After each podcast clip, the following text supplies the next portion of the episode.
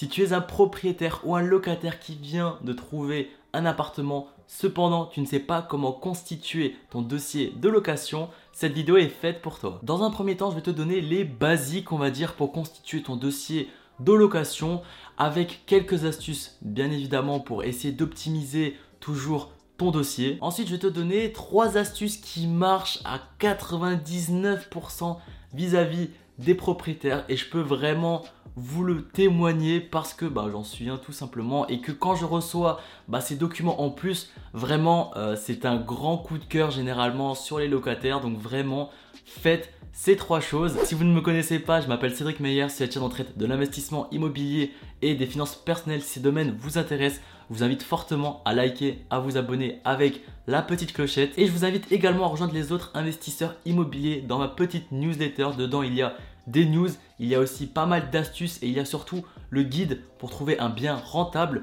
Le lien est dans la description. On commence directement avec le premier point qui est de rassembler tous les documents nécessaires pour votre dossier de location, les vraiment les basiques. Pour ceux encore qui doutent de pourquoi il est important de faire cela, c'est comme un nouveau travail. Imaginez que vous débarquez à un entretien et que bah, vous n'avez pas de CV. Bah là, c'est totalement la même chose. Ces documents vont permettre aux propriétaires bah, de connaître votre situation sans même vous connaître au préalable.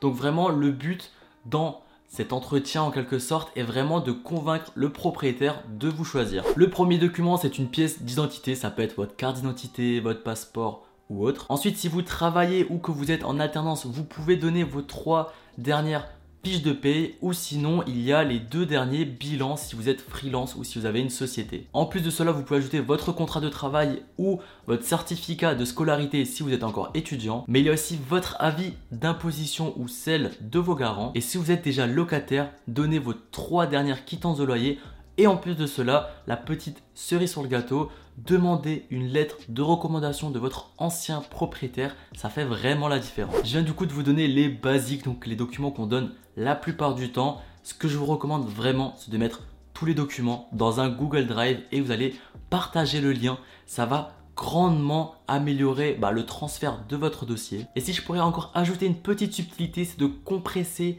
tous les documents et de bien les renommer. Ça va vraiment faciliter bah, l'ouverture de vos documents. Imaginez toujours que le propriétaire c'est un vieux de 80 ans, il n'a pas la fibre, il n'a pas la 4G, tout ça, et vraiment il veut pas perdre de temps. Donc s'il veut ouvrir vos documents, il faut que ce soit rapide. Maintenant que vous avez la base, je vais vous donner les trois bonus qui vont vraiment permettre de faire la différence. On commence directement avec une petite lettre de motivation. Évitez les généralités, ne prenez pas quelque chose qui est pompé sur internet, c'est vraiment naze. À la rigueur, vous pouvez passer par ChatGPT pour formuler votre texte, mais essayez d'ajouter votre touche perso. Surtout, euh, ce qui est important, c'est de dire des choses qui vous plaisent dans le bien, pourquoi vous avez choisi ce bien. Ensuite, il est intéressant de faire une petite présentation de vous-même parce que les documents, c'est bien.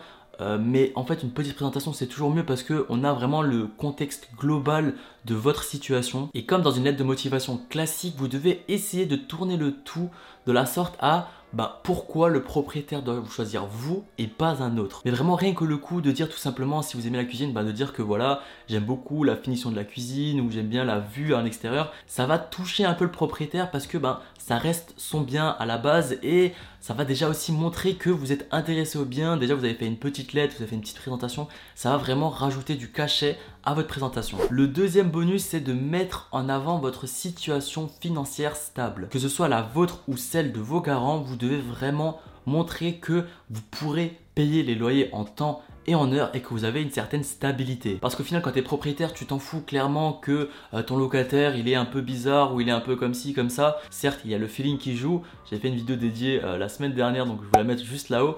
Mais vraiment, le plus important, c'est de montrer qu'on peut payer à temps et voilà, le propriétaire va pas vous chercher beaucoup plus de problèmes que ça. Donc si vous ou vos garants ont un CDI et en plus de cela, à la rigueur, je sais pas, vous touchez encore des loyers vous aussi qui prouvent que vous avez un revenu vraiment stable, mentionnez-le. Un autre document qui rajoute énormément de poids dans votre dossier, c'est de demander à votre employeur une attestation d'emploi. Ça va tout simplement prouver au propriétaire que vous êtes encore au poste. Parce qu'il faut savoir qu'il y a énormément de personnes qui modifient avec Photoshop euh, bah, le contrat, les bulletins de paie. Et ça, ben généralement quand on le découvre, ça passe plus du tout. Donc vraiment l'attestation d'emploi, ça change pas mal de choses. Et le dernier bonus, c'est de fournir un garant solide. Le garant, c'est vraiment un peu la cerise sur le gâteau. Si tout le reste est bon et que vous avez un garant par-dessus tout, là généralement c'est plié. Donc si tu as de la famille à droite ou à gauche qui sont un peu aisés et qui pourraient t'aider en tant que garant, essaye de leur demander en aide. Et cela même si vous avez des revenus stables,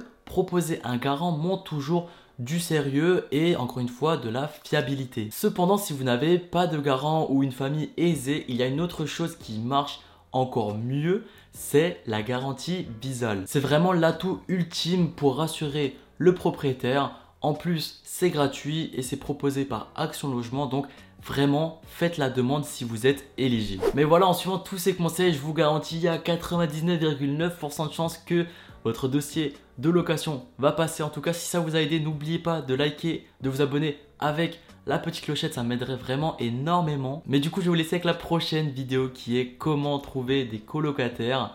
Je vous dis à la prochaine. Ciao, ciao.